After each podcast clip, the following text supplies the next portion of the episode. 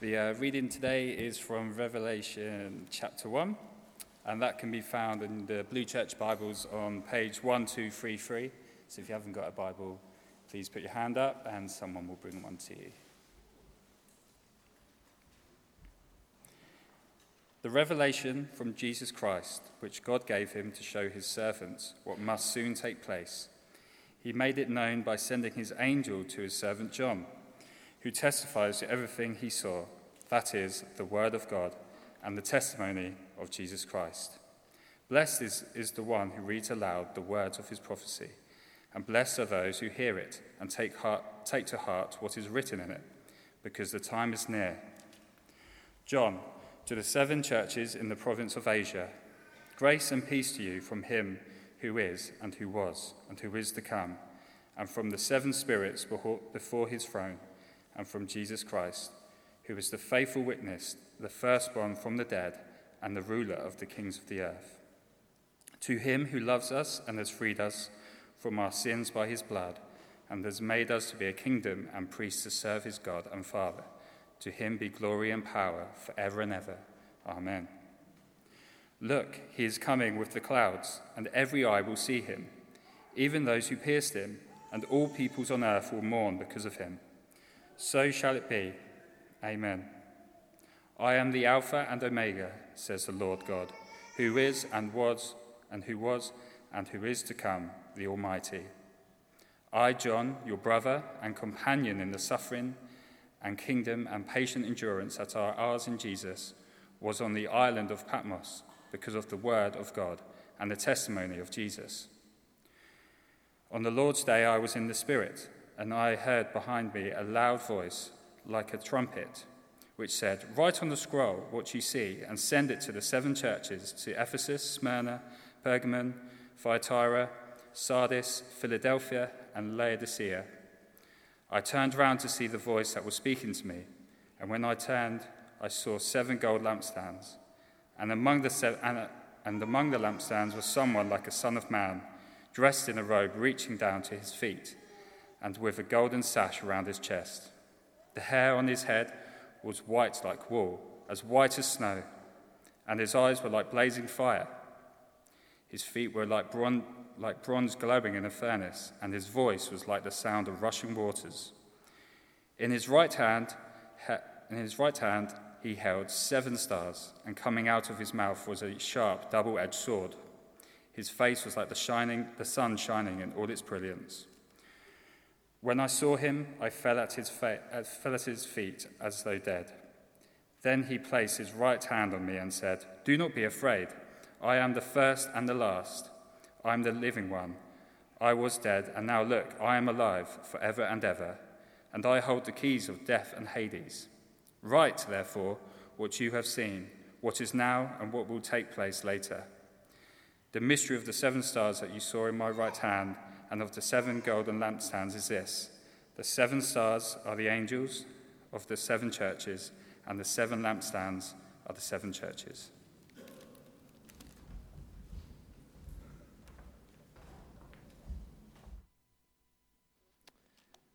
Brilliant, thanks, Ollie. Let's, um, let's pray together as we come to God's word now. Our loving and gracious Heavenly Father, we thank you that as we've already thought about this morning, you are the God who speaks to us. Father, we pray that uh, your Spirit would work in us, that you would give us ears to hear what you want to say this morning. And we ask it in Jesus' name. Amen.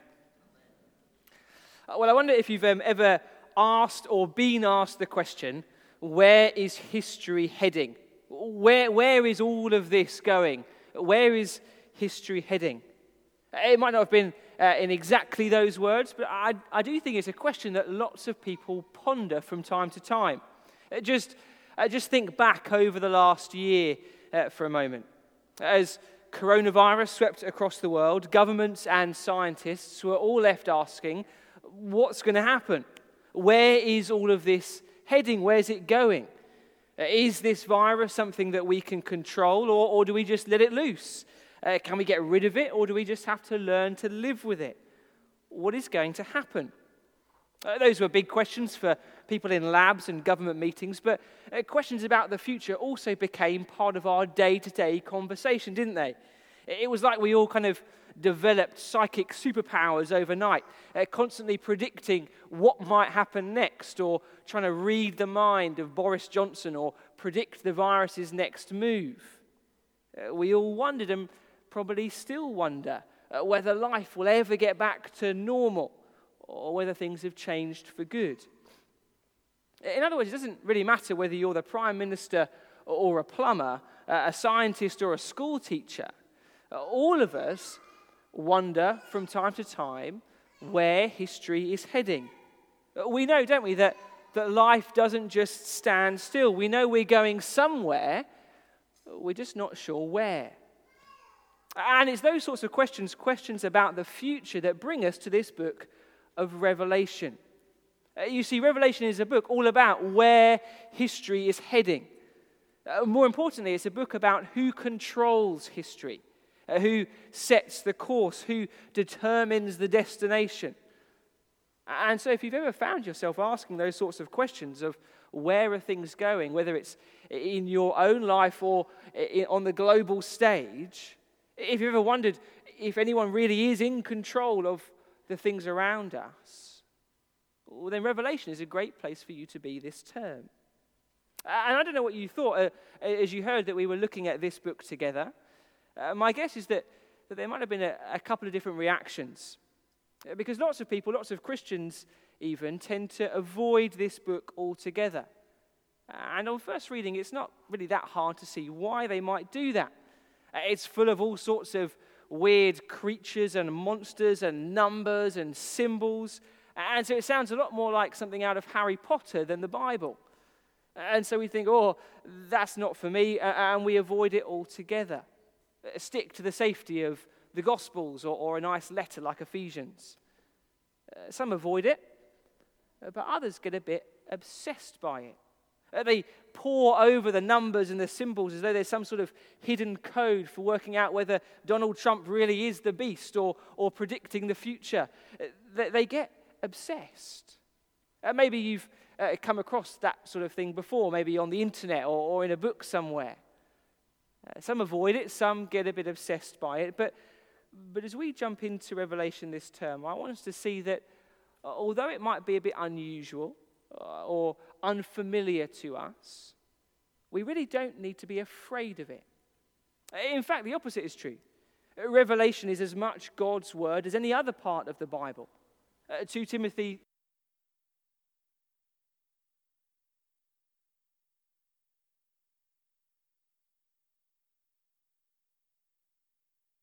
world. That Revelation is God's word. That means it's good for us. And in fact, that's exactly how John, the author, begins his book, isn't it? Do you see that in verse 3? Blessed is the one who reads aloud the words of this prophecy, and blessed are those who hear it and take to heart what is written in it, because the time is near. Reading Revelation this term, taking it to heart, will be a blessing to us.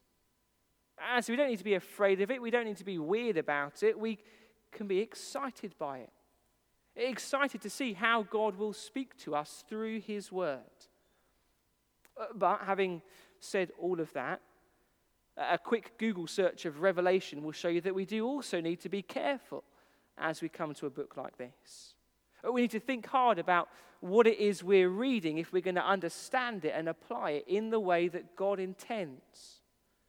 And so that's really our, our big aim this morning as we jump into this sometimes weird and always wonderful book, we need to get our bearings. And we're going to do that by asking three big questions this morning. Uh, very simple questions. What kind of book is Revelation? Who is Revelation for? And what's it all about? What kind of book is it? Who's it for? And what's it all about? Uh, question one What kind of book is Revelation? one of the problems we have when we, we come to a book like this is that we're not that sure what it is we're reading uh, or how we're meant to read it. And so, just as you might get pretty confused if you started reading Lord of the Rings as an accurate history of Britain, or, or an IKEA flat pack furniture guide as an exciting novel, it, the same is true for Revelation. You need to know what you're reading. If, if you read it like Romans or one of the Gospels, you're going to find yourself pretty confused. Uh, thankfully, it seems that, that John, the writer, knows this might happen, and so he begins his book by telling us exactly what kind of writing this is.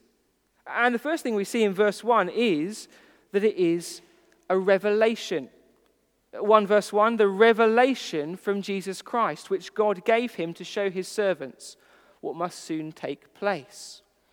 The word revelation there is the same as the word apocalypse, which might bring to mind some uh, dramatic movie scenes for you, but, but apocalypse just means to reveal, uh, to unveil.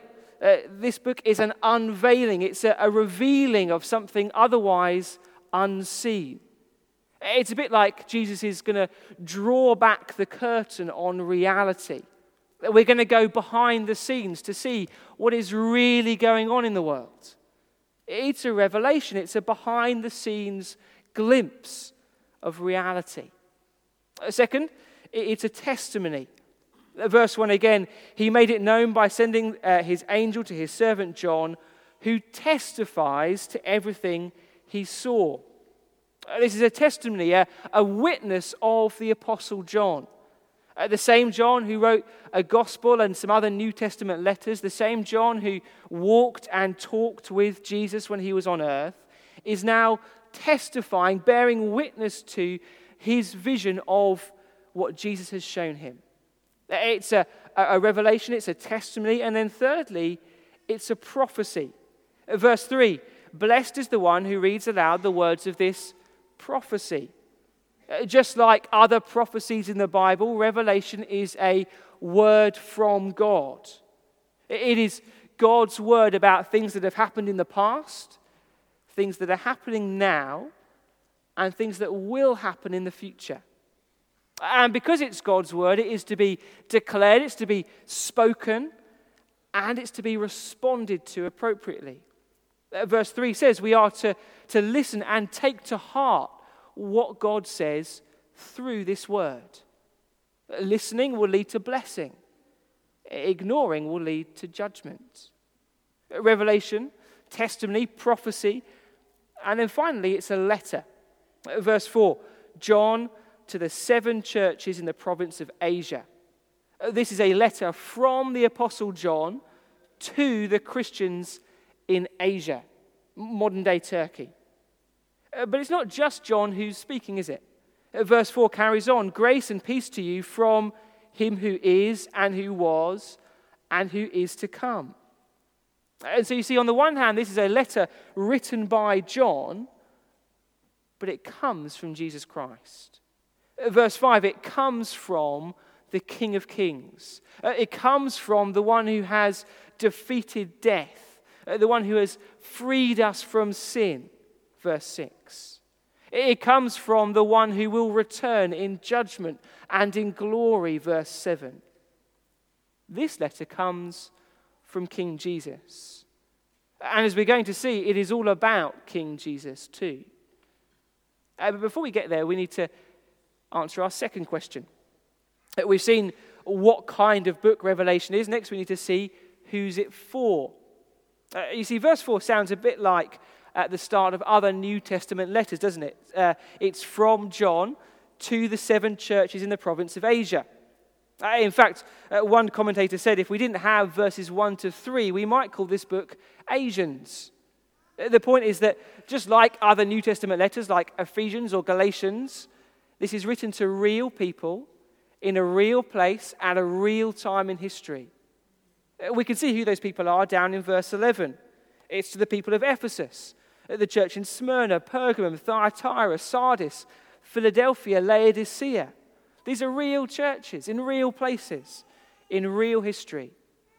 And verse 9 says they are churches under pressure. Uh, look at verse 9 with me.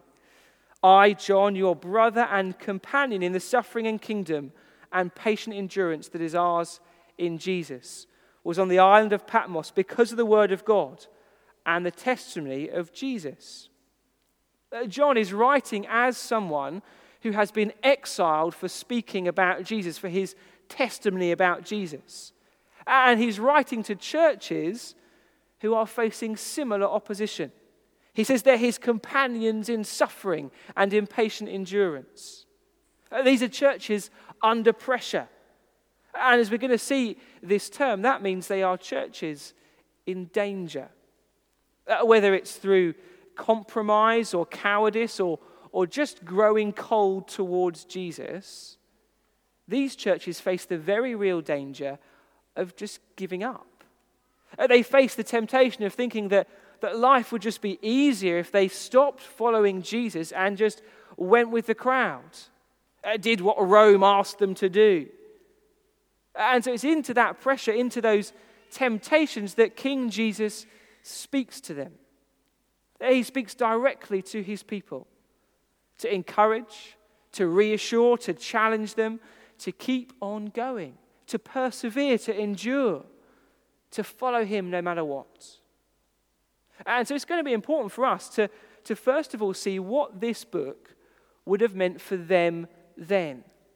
What it would have meant for the Christians in Ephesus or Laodicea to, to listen and take to heart what Jesus was saying to them. Need to see what it means for them then, but, but we mustn't stop there. Because although Revelation was written to them, it is also written for us. If you've ever looked at, at Revelation before, you'll know that, that numbers play a big role in the letter, don't they? Uh, not in some sort of secret hidden code kind of way, but, but simply in the way that numbers have significance throughout the Bible. Uh, they have meanings throughout the Bible, and those meanings are carried on in this book. Uh, so, for example, the number four represents uh, the whole world. We might speak of the four corners of the earth. Or the number 12 uh, represents God's people 12 tribes of Israel, Israel 12 apostles. Uh, numbers are important in Revelation. And the number seven is the number of perfection, of completeness. Which means, as John writes to the seven churches, we're meant to understand that in two ways. Uh, there are the, the seven literal churches that we've just thought about, but there's also the complete church. Uh, the fact that there are seven churches means that Revelation is for every church in every age across the world. You can see that in the repeated phrase that we're going to get throughout the letters. At the end of every letter, it says this Whoever has ears to hear, let them hear what the Spirit says to the churches. It's the Spirit of God who speaks through the Word of God to the churches of God. And that is as true today as it was back then. Revelation is as relevant for King's Church Chessington as it was for Christ Church Thyatira or Grace Church Sardis. It was written to them but it is written for us. Which is really good news for us this term, isn't it? Because it means that we too can be blessed if we listen and take to heart what Jesus says to his churches through his word. And that brings us to the last question What is Revelation all about? Uh, this term, we are going to focus just on the first few chapters of the book. We'll return to the rest of the book in the new year.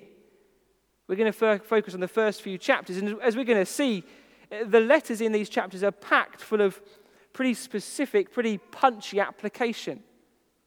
Uh, but before we get to that, before we get to the, the nitty gritty of the individual letters, uh, John wants us to grasp the big picture. Uh, he wants us to see what, or, or rather who, this letter is all about. And the, the big thing that John wants us to see, the big thing he wants us to have in mind as we, we go through this book, is that Jesus Christ is the risen, ruling King of the universe. That he has defeated sin and Satan and death, and that one day he will return. I'll say that again. John wants us to have in mind, to know that, that Jesus Christ is the risen, ruling king of the universe. He has defeated sin and Satan and death, and one day he will return in glory. That is the big picture. That is where history is heading. And it's what we get a glimpse of in the second half of chapter 1. I don't know what, what comes to mind when you think of the Lord Jesus, when, you, when you pray to him or, or you talk about him with a friend. I've recently been watching a, a, TV show called The Chosen. I know some of you have been watching it as well. It's a, a TV drama telling the story of Jesus in the Gospels. Uh, like all TV dramas, it uses a bit of artistic license to make its point, but, but I've really loved watching it. And one of the reasons I've loved it is is because it helps me to see, or it does a good job of showing some of the humanity of Jesus. It helps you to get an idea of what it would have been like for him to walk the dusty roads of Galilee, what it would have been like for, for him to be tired and hungry at the end of a long day, uh, disappointed or, or excited. And maybe that's how you tend to think of Jesus. Uh, Jesus the man, Jesus the friend, Jesus the one who knows what it's like to be me. And all of that is really important, all of that is good and true, but, but it's not the whole picture, is it? Yes, Jesus is fully man. Yes, he walked and talked like us. He got tired and hungry like us. Jesus is fully man but he is also fully God. And that's what we get a glimpse of in this vision at the end of chapter 1.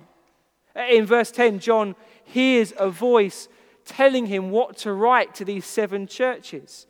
And he turns around to see who's speaking, and this is what he sees. Verse 12 I turned around to see the voice that was speaking to me. And when I turned, I saw seven golden lampstands, and among the lampstands, was someone like a son of man, dressed in a robe reaching down to his feet and with a golden sash around his chest. The hair on his head was white like wool, as white as snow, and his eyes were like a blazing fire. His feet were like bronze glowing in a furnace, and his voice was like the sound of rushing waters. In his right hand, he held seven stars and coming out of his mouth was a sharp, double edged sword. His face was like the sun, shining in all its brilliance. John gets this vision of, of mind blowing images, images that we, we've not got anywhere near enough time to look at this morning. Uh, but don't worry, because each of those images, each of those descriptions is going to come back in chapters 2 and 3. Each of the seven letters begins with a, a description of Jesus taken straight from this vision. And so we're going to explore that a whole load more over the term. Uh, but for now, John wants us just to, just to glimpse the glory of Jesus, to see the Son of Man whose eyes are like a blazing fire, uh, whose feet are like a furnace, glowing with heat whose voice is louder than a thousand Niagara Falls and whose face is brighter than a thousand suns. We need to get a glimpse of this Jesus because it's this Jesus that John wants us to have in mind as we go on through Revelation. As we think about the different temptations and challenges and pressures that we face as individuals and as a church, John wants our minds to be full of this Jesus. Eh, he wants us to see Jesus, the King of glory, the one who sits on the throne of the universe, the one who will return for all to see. But it's more than that. It's more than that because not only do we get this glorious vision of, of Jesus who rules and who will return, we also see the one who knows and who speaks to his people. I wonder if you noticed where John sees the glorious King Jesus standing in this vision. Uh, verse 13, he's standing among the lampstands. Uh, the lampstands, which verse 20 tell us are the churches. In other words, Jesus is the King who stands among or with his people. Uh, this is not some distant, unknowable deity. Uh, Jesus is not disinterested or detached from his people. No, he stands, stands among his churches, he is with them. And that means he knows them deeply. That's the second repeated phrase we're going to see in the letters. Jesus says to the churches again and again, I know. I know. I know your deeds. I know your trials. I know your sin. I know your temptation. I know the pressures that you're under. Jesus is the king who knows. And he's the king who speaks. By his Spirit and through his word, King Jesus speaks to his people. He spoke to them 2,000 years ago in places like Ephesus and Pergamum, and he continues to speak to us today. He continues to speak his words of comfort and of challenge. He continues to remind us and reassure us that he is in charge, that history is heading somewhere. And if we trust in him, if we belong to him, then we have absolutely nothing to fear about that. Jesus is the King who speaks. And so, the big question that leaves us with this morning, the big question that's going to come up again and again this term, is will we listen? Will we listen to the King of Kings as he speaks to each one of us in this book? At the start of a new term, Uh, with lots of change and lots of things starting up again, at, the start of what might be a new phase for King's Church Chessington, will we listen and take to heart what King Jesus says to us? Let's pray that we will have ears to hear what Jesus says to his churches. Let's pray together.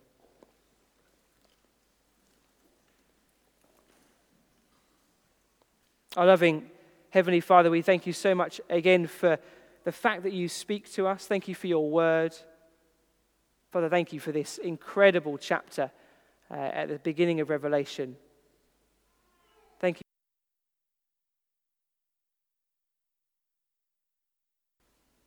Father, please uh, fill our minds, fill our hearts with this picture, this image, this vision uh, of our King. And Father, we pray that today, and tomorrow and in the weeks to come, we would have ears to hear what He says to each one of us. Father, please help us to listen and to take to heart what King Jesus says. And we ask it for His name's sake. Amen.